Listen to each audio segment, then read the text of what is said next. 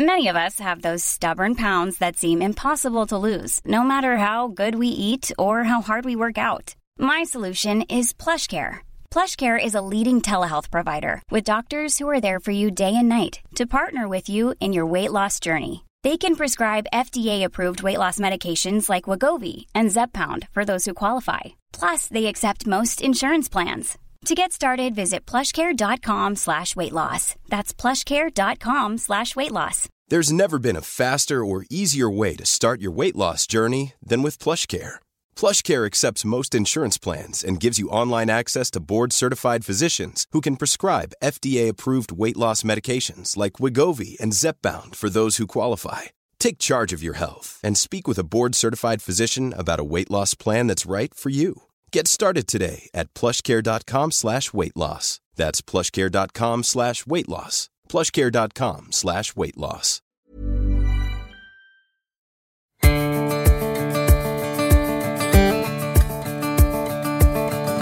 Welcome back to the Commons. I'm your host, Brian Phillips. We're here for another conversation about school life and leadership. Uh, and I'm joined today by Dr. Pano Kanelos.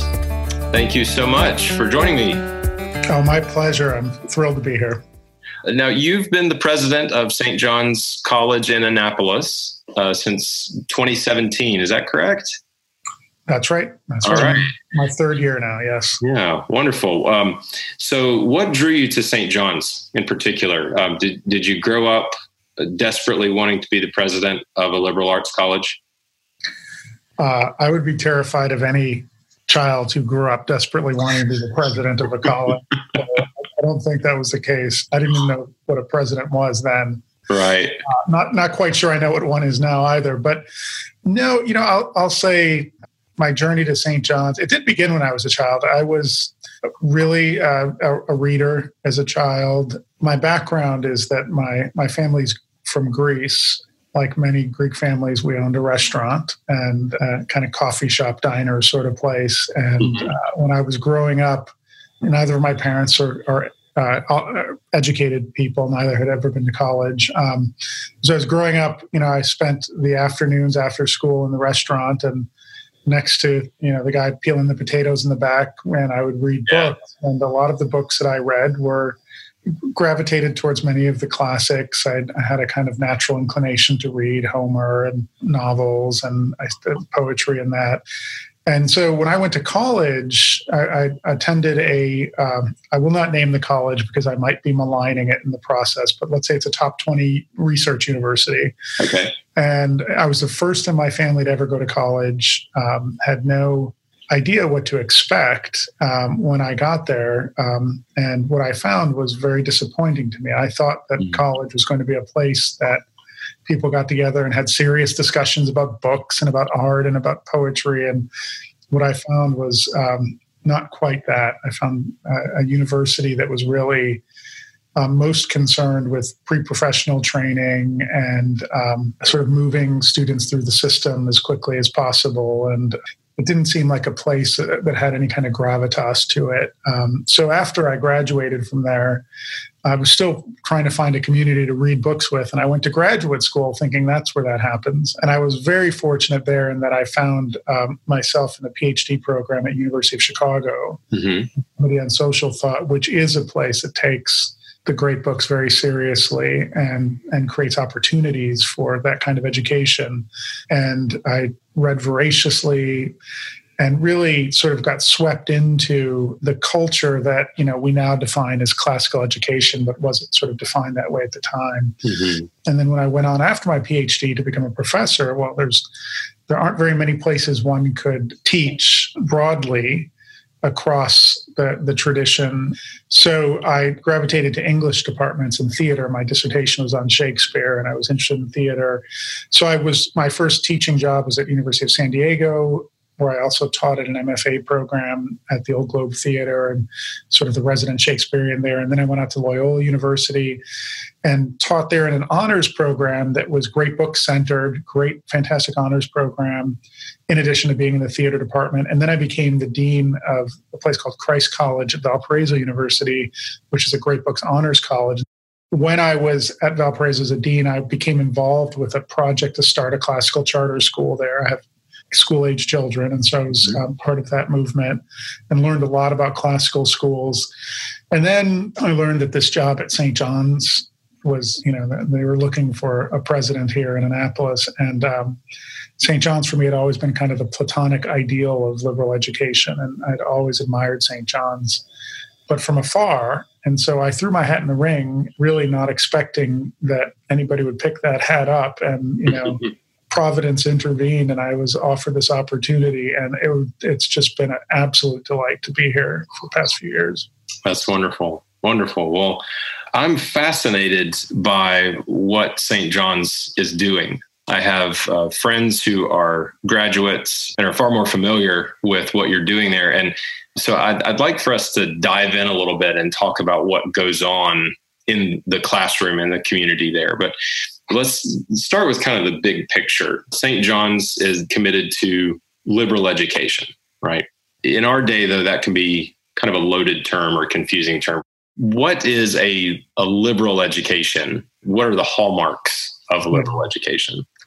You're right. It's a very confusing term, and um, you know, in, in, some ways, that seems like a term that might be politicized, and right. in other ways, it's it's a term that overlaps with what we call liberal arts education, but isn't always exactly the same as liberal arts education. Mm-hmm.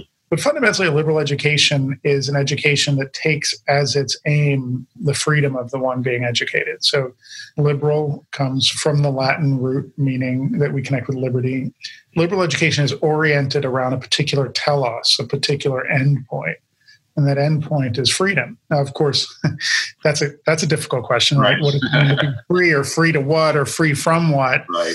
right. And so, you know, different people, different institutions define that themselves. But you know, the way that that we think about it here at St. John's is the education part of liberal education, also coming from the Latin exducere, which means to lead out of we put those two pieces together. So you're being led out of something and towards freedom. Mm-hmm. What is it that you're being led out of? Ignorance. You're being led out of ignorance.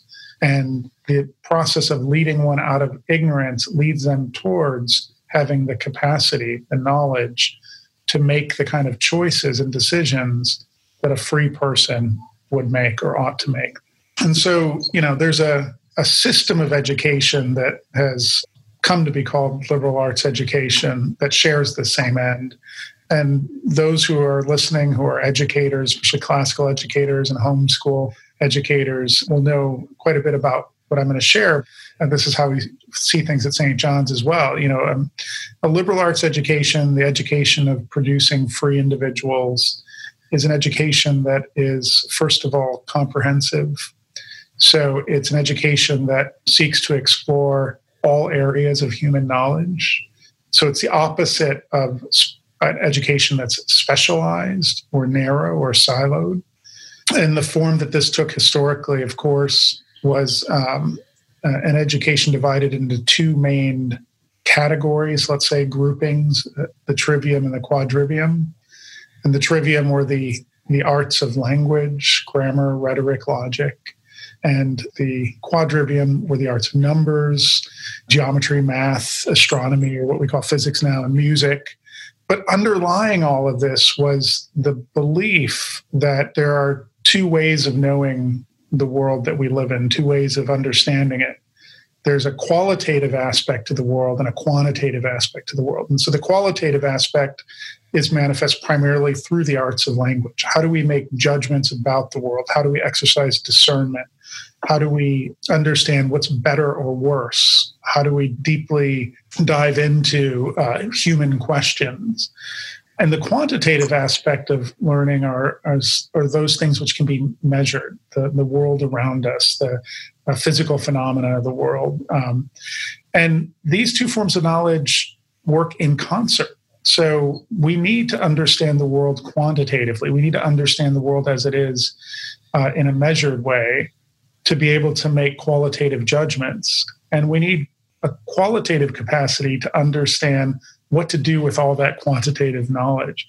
So, bringing those two things together, I apologize for being long winded, but I, I, just love this subject. No, that's bringing okay. those two things together is if you can balance those forms of education, you create, circling back around to the beginning, a person who is free because that person is able to see the world as it is. And being able to see the world as it is, they're able to move through that world in a way that accords with the, the highest things. Mm-hmm. mm-hmm. Now, one of the things that I think in this, as we at CiRCE often refer to it, the, the classical renewal, the classical education renewal, is experiencing is that even though we've spent a lot of time trying to understand what classical education is or liberal education is, I think what's gradually coming along is understanding that the pedagogy has to match that, right? So, liberal education, classical education requires the study of great books, but they need to be studied and taught in a particular way, right? There's there's a pedagogy that has to match that end, that purpose. So let's talk about the the pedagogy at um, St. John's because it is, uh, as you alluded to, quite unique, even from your own college and university experience, right? Um, so let's let's talk about some of the pieces of that. Let's start with uh, the seminars. What are what are the seminars at St. John's, and what are their aim? Our seminars are they're the kind of core classes that our students take that are discussion based there's Socratic discussions. And I mean, I should say something about what that means, because we often throw that term around, you know, Socratic pedagogy, Socratic discussion. A seminar is a gathering of students with a tutor or tutors, and we call our professors, we call them tutors because we don't think it's the job of educators to profess what they know, but rather to be a tutor, or the word comes from guardian, to guard the process of education, to lead, to guide, to shape conversation. And so the students sit around a table, and it's always a table, and it's always person to person, face to face. They bring their books. It's always there's always a book. We don't have any devices in our classroom. Mm. Uh, they bring a book, and the seminar typically begins with the tutor asking what we call an opening question and then a conversation ensues f- from there. Let me say a little bit about the books that we use because I think understanding seminar has to be understood within the frame of our curriculum. Mm-hmm. Every student at St. John's follows the same four year Great Books curriculum. And that curriculum ranges across all the subjects of the trivium and the quadrivium. I mean, we def- define them a little bit differently, but you know, they do courses in literature, philosophy, music, mathematics, the sciences. They study two years of Greek and then two years of French. Um, and this is this is done with a, a kind of um, chronological march through the classics of of the Western tradition. So seminar is where we tend to read works of, of philosophy, of literature, history, theology, and have discussions around those texts. Mm-hmm. We also study in tutorials, which we could talk about later. Um, that's where we tend to focus on the study of mathematics and, and mm-hmm. science and language. So our seminars are a discussion around a table. We have two rules in seminar. They're very simple. The first rule is that all opinions must be heard. And the second is that all opinions must be defended with evidence. Mm. So the tutor initiates a discussion. And you know they ask a provocative question to start off. So for example if we're reading machiavelli's the prince the tutor may begin by asking something like you know in the prince we we see that machiavelli makes the claim that the ends justify the means. Is that true? Hmm. uh, is he right? And then a discussion will ensue. The best seminars actually are the ones in which the tutors or the faculty speak the least in most of our seminars, the students carry on conversation themselves, um, moving from point to point for the two hours of the seminar. In fact, seminars often go well beyond the two hours. There's no, we don't pull the plug when time is up. We wait until the last question has been answered or asked, I should say. We don't always answer questions. That's right, different. Right. One of the nice things about our seminars is that we hold them every Monday night and Thursday night for two hours from 8 to 10 p.m. so that our entire campus um, in the evenings is gathering around tables all at the same time. And all the freshmen are reading the same text and all the sophomores are reading the same text and all the juniors and the seniors and our you know we have this beautiful leafy kind of um, historic campus here in annapolis and you know i live right across the street and on seminar night i'll look there and you just see the campus aglow every light in the classrooms on mm. and it's like an event that we gather together and have this experience and it's still the custom many of the students will come dressed up for seminar twice a week the guys will wear ties and that not everybody but many of them do and it's a community that's getting together and diving into the deepest things, deepest human questions. Hmm. And ultimately, that's what we are most concerned with. It's our questions. We begin with an opening question. We ask questions along the way. We're less concerned with the having final answers. Questions provoke discussion. And this goes back to the idea of what Socratic pedagogy is. Mm-hmm. Socrates was the convener of conversations. He was somebody who asked questions. Socrates was not somebody who provided answers. Education is about confronting questions and trying to find one ways forward. And education is not about tying everything up with a bow and moving on to the next subject. Mm. So, a critical component of Socratic education is understanding that uh, questions generate conversation. They don't necessarily generate just, you know, decisive answers. Right, right. Um, and and this is another uh, you mentioned the tutorials uh, earlier. I think there's the understood emphasis by most classical educators that that books are at the center, right? The great books are at the center, and but uh, sometimes the math and sciences are lost in the shuffle. At least it seems that, um, at least for some K through 12 schools or homeschools, that uh, the place of math and science is a bit more of a puzzle. So talk to us about the the tutorials that you do at St. John's. That's in um, language and mathematics and music, correct? And then uh, the laboratories in the natural sciences. What role do those play? Yeah. So in this tutorials in our labs um, are also discussion based classes. They're, they also are a group of students and a, and a tutor convening around a table and asking questions and asking questions of books. We use the great books even in the context of science and math. So, you know, for example, freshman year, the very first class that our freshmen have in their mathematics tutorial is reading um, Ptolemy and and I'm sorry, Ptolemy is not first. They read Ptolemy. The first the first thing they begin with is Euclid's uh, geometry, and Euclid begins his book on geometry with a question, and the question is, what is a point? And so we begin our mathematical education at St. John's reading Euclid and asking the question that Euclid asks, what is a point? And then thinking about um, the best possible answer we can come up with to that really philosophical question. I mean, what is a point? I mean, is it, is it something that exists? Is it an idea? Is it is there something material about it? Is it immaterial? Why does that matter? And so we dive into mathematics, we dive into science by reading um, the classic text in those fields. Um, and what we do is we really, in some ways, trace the history of mathematics and the history of science, the history of ideas about these subjects. But along the way, we conduct experiments that are appropriate to the text that we're reading. Mm-hmm. We, um, you know, we do geometric proofs, we do mathematical proofs, we do, we do the hardcore math that the, that these uh, authors are engaging with, and we work our way up from the simplest point, such that by the end of four years our students are doing advanced mathematics, they're doing non Euclidean geometry, they're doing advanced physics and the science, they're reading Einstein's papers and doing the math in his his papers on in the special theory of relativity they're doing the math on it.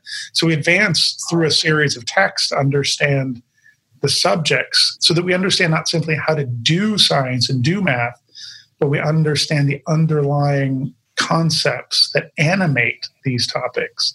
So, for us, understanding the philosophy of science, the philosophy of mathematics is as important as figuring out how to do an equation. And all of this, again, is done in a kind of conversational communal setting. So, I, I mentioned Ptolemy earlier because he was on my mind. When I was visiting the college for the first time, I sat in on a, a math tutorial freshman and they were reading Ptolemy and Ptolemy was really concerned with the motion of the planets and the stars and the sun and the earth.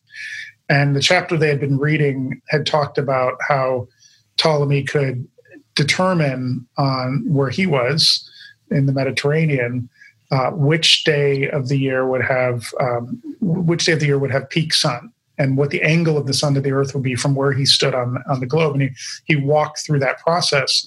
And so when i came in for that class that day i sat on the side and the students were all around the table and tutor came in.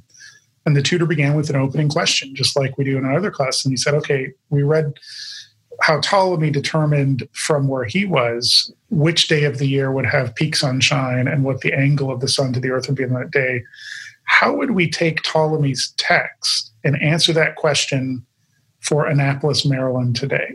So if we were trying to determine the same things Ptolemy was determining, how do we do that?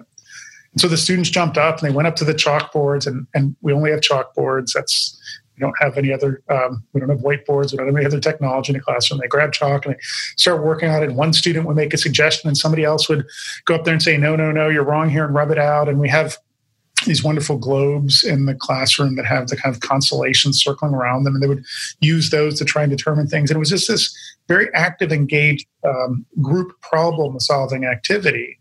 And uh, the class worked on, on all the, the entire class time on working on coming up with the answer and testing that answer. I mean, I was, I've sat in on many, many classes as an educator, and usually after about 10, 15 minutes, I'm watching, but my interest level drops. I was on the edge of my seat. I was trying to figure it out with them the entire time. And I thought, if this form of education can get me, a rather you know jaded, long-time educator, right? Um, if they could put me on the edge of my seat and get me thinking about these questions, it works. It simply works. Yeah. And and so that's how you know we approach all of our subjects in kind of experiential, discussion-based way for example, when the students are studying biology, you know that the tutor will have them come in and we'll be dissecting, let's say, a frog, and he'll say, "Cut it open." He doesn't give any instruction about you know what we're looking for. You know, there's no science textbook next to it telling you what the parts of the frog are. He doesn't even get into the sort of technical details. Cut it open, and as you're looking there, try to imagine how the frog has been designed and what it is designed to do, and how it's skeleton, its musculature, mm. how, how those are composed to achieve certain things. So open it up and ask why the frog is a frog. And, and so it just becomes another discussion. You know, it's not memorizing, uh, you know, the characteristics and tables that you might find in a scientific textbook. It's asking a question and through observation, being natural observers of, of the natural world. Right. Now, the, what you're describing is not the typical college experience for for most students. Um, that's that's quite an understatement on my part, I think. But uh, not many students are receiving this kind of of college education. So it makes me curious then about the the culture of of St. John's. Um, we, so far, what we've talked about is in the classroom and the purpose of that conversation is so our listeners, whether you're a headmaster, or classical school teacher, homeschool parent, you can implement some of these things and see the kind of pedagogy that's being used and learn from that. But let's talk about the school culture. What is life like at St. John's College? Tell us about the, the school culture being cultivated there. It's a very exciting community to be a part of um, because, at its heart, this is a community of of learning. Our students, because they all follow the same course of study, have a common intellectual experience. Mm-hmm. So every student on our campus is reading the same books in the same sequence, which means they all have things to talk about all the time that create a sense of engagement with one another that that kind of spills out of the classroom. So you go to the coffee shop here or you go outside and students are sitting on the lawn and they're still wrestling with those ideas that they all that they were sharing in class and I mean, I remember, you know, the first week I was here, I was walking across and it was a beautiful day. And there's a group of students sitting under a tree and they sort of waved at me. And one of them waved me kind of over. They're like, oh, you know, I thought they were just going to ask, you know, say hello to me, ask me something trivial. And they're like, President Kanelos, come over here. And I, so I walked over there and they just looked at me and without missing a beat, they said, what do you think? Was Antigone right or not? and you know, and and the assumption being, of course, that I had an opinion on that because they all have opinions on that because right. they're all engaged in those questions. Hmm. And I did have an opinion, by the way, and, and, uh, and I sat down and we had a wonderful conversation. Um, but this is, you know, this is a it's a real intellectual community, and it it's not just the students. I mean, the faculty. One of the striking features about St. John's is that the faculty, no matter what their background is, what their academic background is, they have to teach across the entire curriculum. So, I mean, you can come in with a PhD in biology or a PhD in theology, and you have to teach physics and you have to teach ancient greek and you have to scan french poetry and you know you have to do the whole thing i mean obviously this happens over time but our faculty are living through the very curriculum that our students are learning through and so that shared experience really bonds them. It becomes it, it's a I, I teach as well as, as as often as I can, and it's it's a kind of thrilling. It's thrilling to be in a classroom where your intellectual journey is what you're bringing to the table. Hmm. You may be teaching something you've never really taught before. You may be a step ahead of the students. They may be ahead of you. Um, your job is simply to make the conversation work. It's not to be the expert. So that kind of community is it, it's interesting, and it, and it kind of that underpins everything that we do. So, for example, we have a custom here of Friday night lectures. Every Friday night, we have a, a really, you know rather serious, um, intellectually challenging lecture on. I mean, practically every subject we cover. Everything we've had lectures talking about you know geopolitics to the to the Odyssey to microbes recently, and um, the entire community, the students and the faculty, gather Friday nights for lectures in, in our, our lecture hall. The custom is that uh, when the speaker enters from the back of the hall, the entire lecture hall stands up in respect. The speaker makes her way to the podium. Everybody sits down. They speak for an hour straight. And then at the end of the lecture, we take a five minute break and then we reconvene in what's called the conversation room. And then the students and the faculty get to ask the lecturer questions. And you know, this is not 10 or 15 minutes of questions following a lecture. The lectures start, um, they start at eight o'clock on, on Friday night, go till nine, and then the question period begins after that. There are times when we're there till midnight and the conversation keeps going on and it goes on and on. Um, so you know it speaks to kind of the ethos of the place that everything is interesting and everything's worth talking about seriously. We do have some fun but we have kind of st john style fun. So in annapolis we have traditions such as uh, practically weekly waltz parties where the students get together and they waltz and they'll do swing dance. We play croquet. We we have a very active uh, intramural sports program. So we have, you know, they'll be out there playing basketball or fencing. Or we're, we're right on the water here, so we have crew and sailing. We also, I haven't yet mentioned, I should mention another distinctive thing about St. John's is we have two campuses, one in Annapolis, Maryland, the other in Santa Fe, New Mexico. Mm-hmm. And the one in Santa Fe has the exact same curriculum, same structure, but but it's in a very different setting. Right. And so in Santa Fe, um, you know, the social life inclines towards things that you might expect in the foothills of Santa Fe. There's a lot of students who go hiking and camping and a lot of outdoor activities and no and, sailing. no sailing, uh, no.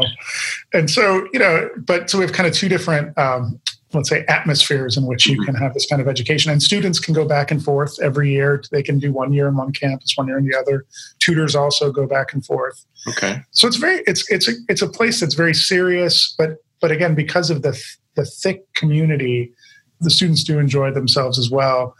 I would say one other thing about the, the kind of culture here that we cultivate, we're very purposeful about maintaining a community that keeps modern technology and social media at bay. Hmm. I mean, students can have laptops and they can have cell phones, but they're not allowed to bring them to classrooms. They don't. They rarely use them in public because of the kind of culture we've created. So you'll walk across our campus and see three, four dozen students, and you won't see anybody on a device.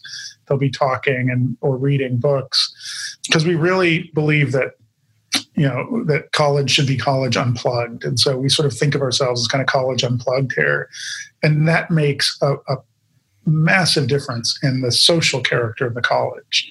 Yeah. One of the things when I was a professor at other institutions, I was often asked, you know, how have how have students changed over the years?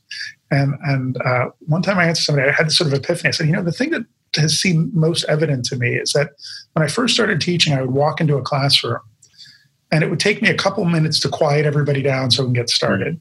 Yeah. Now I walk into a classroom and it's deadly silent. Right. Because the students, even though they're sitting side by side, are all looking at a device, dis- disconnected from one another, connected to something else.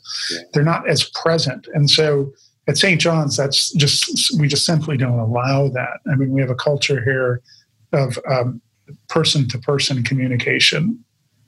Yeah, I'm I'm glad that you brought that up because I know that this is a struggle for uh, for schools everywhere, um, and I, I, imagine any headmaster or teacher, or homeschooling parent listening uh, would love to capture that spirit of, of inquiry and curiosity um, that that you're describing. So, are there any intentional steps? I know you mentioned about the, the rules about technology, but are there other intentional steps that you'd offer uh, for for those trying to cultivate that same kind of community and and um, spirit of inquiry in their schools? Yeah, I mean, I think absolutely. I think the um, you know we can't underestimate the the importance of what I framed earlier as a kind of common intellectual experience, so that you know that even at the youngest ages, students who, let's say, at the at the in, at the primary grades, who are learning how to recite poetry, having a canon around which they work, and knowing that that canon is something that they share as a community, but which is is a canon that's been shared by generation after generation instills in in students and in the educators a sense of commitment to not simply the material but to one another as a community who live within that canon. So and, and i you know i know that most classical schools already have cultivated this kind of um, you know this kind of environment and and, and homeschool families um, often work within a, a, canonical tradition. But i think that's i think that's really important. But also you know beyond just having that set of text to work from i think it's trying to situate the importance of that outside the classroom. The, the most effective things that i've seen happen uh, at the k through 12 level are schools where educators find a way to bring the whole family into the process organizing lectures or seminars or that for the parents who get together and and learn the sorts of things their their own students are learning. I think that that's that's absolutely critical. The idea is that that we have to free education from the confines of the classroom and make education a habit of life itself. And so the more that we untether these texts from the formal settings of the classroom, the more ways we find to do that, the more likely the students who are in our charge are going to think of books not as instructional material, but as companions. Mm. And that sense of companionship, I think, is is really critical. So I think it's, you know, I guess this is a long-winded way of saying it's about creating an entire an ethos, an intentional community that takes the important human questions as a kind of uh, asking those questions is simply a way of breathing uh, a way of being and finding ways to do that. Yeah.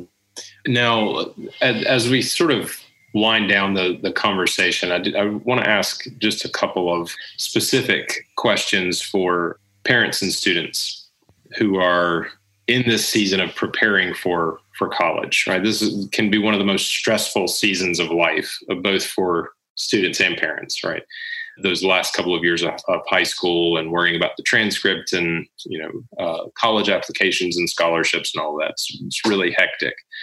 So, given your role as as a college president, what what advice would you offer to those who are in that season of preparation now? What what should they be preparing for?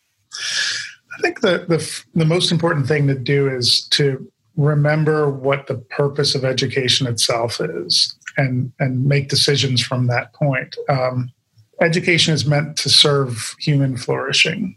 Education is not instrumental in a narrow sense. Um, it's not uh, this, I mean, we have this gift, this ability, this privilege of, of living in a, a society that that has practically universal education available um, to all its members. And we don't want to diminish that gift by thinking of education as simply job training.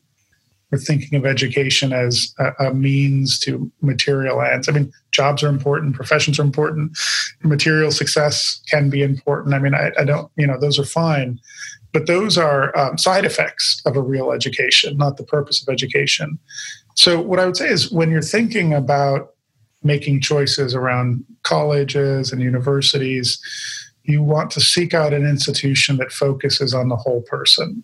Mm and dive deep because every website I, I, once did this exercise. I was speaking to a, a group of um, fellows in washington d.c these were college students who were interning at a think tank there and we're talking about education.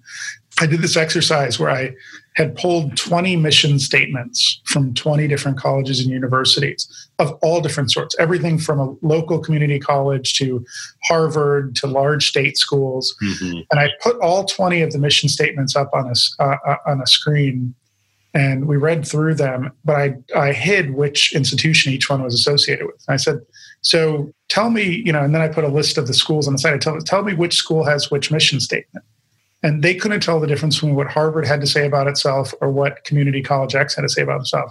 Mm. The way schools present themselves is gobbledygook. It's you know this sort of um, generic language that they use that's kind of market driven and market tested. And so, listening to what schools say about themselves, they may say we educate the whole person or we're concerned in this and that. Um, don't don't take everything at face values. Go to schools, visit them, and talk to the students who are there who have been there and talk to the faculty and listen to what they say about what it means to be educated there or be an educator there. Mm-hmm. and see if that accords with an education that education educates the whole person. I always say that the purpose of college is not the transfer of information but transformation. So you want to look for schools that um, have as as their mission the transformation of, of, of human beings. That, that, that the purpose of education is to, to take these individual souls and to feed those souls in a way that leads towards growth and development and, and um, self knowledge. If a college is talking about its job placement rates and it's, it's trumpeting this and trumpeting that, and it doesn't have anything else to say, I would question. Uh, I would question the values of that institution. Wow. And you know, I would just say that you know, so remember that the habits that young people develop at the home, so in preparing for college, are the habits of life. So if you want your daughter, your son, your niece, your nephew, whoever it is that you're thinking about for college, if you want them to have a, a transformative experience in college, you have to teach them the value of transformative education before they even get there they will they will seek out what it is that you acculturate them to seek out when they get there. So so it's not the responsibility simply of colleges and universities to complete this education, but for us to prepare young people to be educated. Mm-hmm.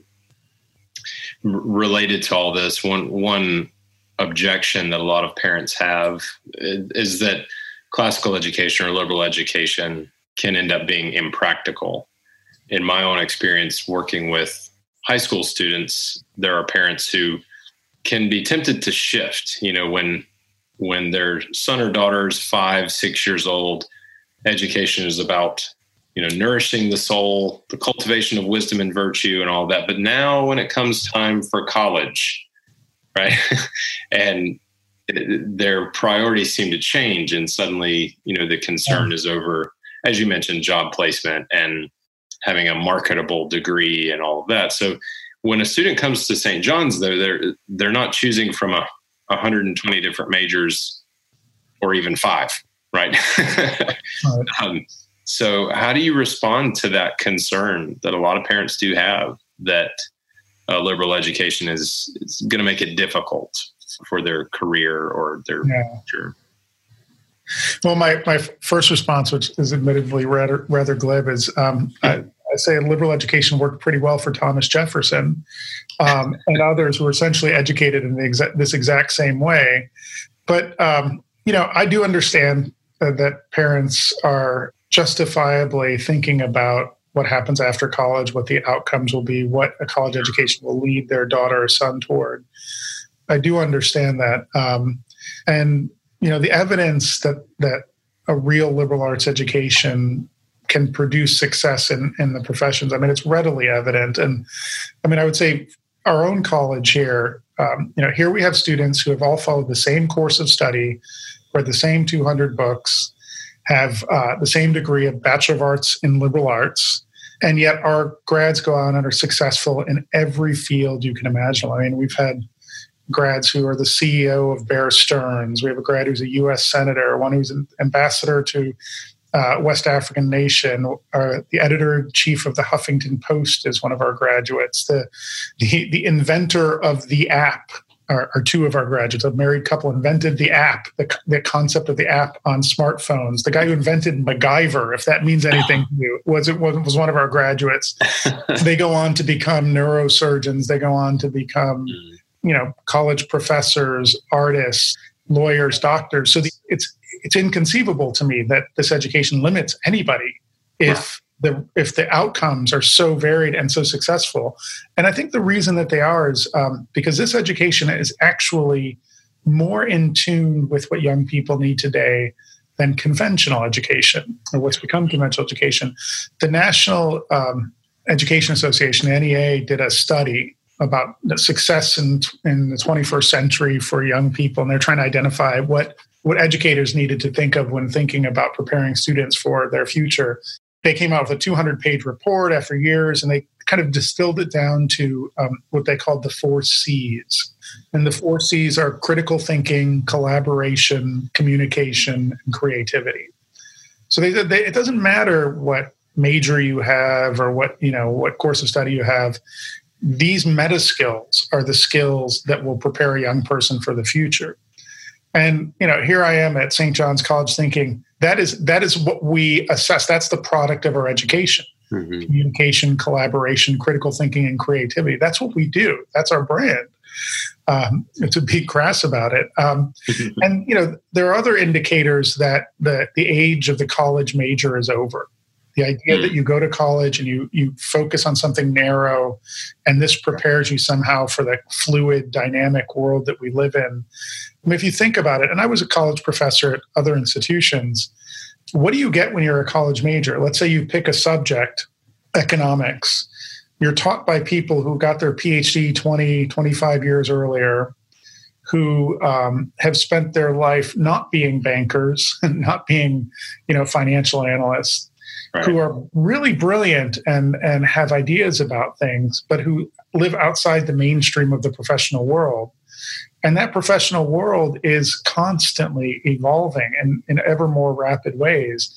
And what universities and colleges are doing is they keep trying to create new programs to match the professional demands out there. But by the time it takes you two to three years to create a program, the job, you know, the, the, the scenario that you're trying to match with has already changed. Yeah and so the idea you know because of the fluidity of, of modern professional life the idea that you get some kind of job training that prepares you for what's to come it doesn't really match up anymore. And that's why most companies are not looking for particular majors. They're looking for um, students who have evidence of those four c's. Hmm. i met a fellow who was uh, who's local here and, and who knows St. John's but did not attend there. And we met at a, a, an event one night, and he said, "Look, you're you're the new president of St. John's College." And I said, "Yes." And people say that. I always like, "Okay, what do we do now?" You know, that I need to talk to you. And he said, "Listen, uh, I own one of the country's largest cryptography companies." Because I want you to meet every single St. John's graduate you can. I'll give them internships in the summer, and if they get if they get security clearance when they graduate, uh, the day after they graduate, I'll start them at six feet. I'm like, cryptography. I go, you know, we're we know we're reading Plato and and Shakespeare and, and you know, and uh, you know, what does this have to do? And he said, look, those students are the students for what we do. They know how to analyze. They have a facility of language. They've done very well in mathematics. They have this kind of nimbleness of mind. He goes, that's exactly what we need in, in our field. He says, just send them. And what I realized what he was describing was that liberal education, liberal arts model that we started with, right? Right. That that right. comprehensive education where the mind is firing on all cylinders and you understand all subjects and how they interlink rather than being narrow. So, you know, I watching generation of Johnnies go out into the world and be successful. I mean, I I have every bit of confidence that education is an education for success in our world today. Yeah, that's that's wonderful. Uh, it's been very very helpful. I, I, think for for headmasters, for teachers, homeschooling parents, um, valuable valuable stuff about both uh, what goes on in the classroom and school culture, and then particularly for those preparing for for college. Um, it's a wonderful reminder about what's really important. So, uh, Dr. Kanelos, thank you again for for taking the time to join me today. Well, it's, it's, it's absolutely a pleasure. You know, one of the first things that we did came on board a couple years ago was begin a classical and homeschool outreach initiative. Um, saw a chance myself to visit many classical schools, interact with many homes groups and organizations such as CiRCE and others that that serve communities. And you know, I'm I'm delighted because I think we are we're all we're all playing for the same team and we all really believe in in, in the value of the of, of the same things. So the wonder of the tradition, the books that we read, the necessity of thinking about large ideas like and, and beauty and goodness and that. And so I'm just thrilled to have the opportunity to to speak with you and to reach out to those of you out there who are involved with classical education. So thank you very much. Absolutely. Well, thank you to all of you who are listening today. For now, and until next time, I'm your host, Brian Phillips on the Commons. We'll talk to you again very soon.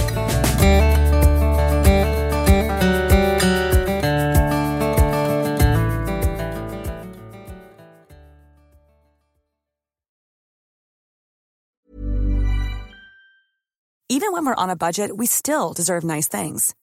Quince is a place to scoop up stunning high end goods for 50 to 80% less than similar brands. They have buttery soft cashmere sweaters starting at $50, luxurious Italian leather bags, and so much more. Plus, Quince only works with factories that use safe, ethical, and responsible manufacturing. Get the high-end goods you'll love without the high price tag with Quince. Go to quince.com/style for free shipping and 365-day returns.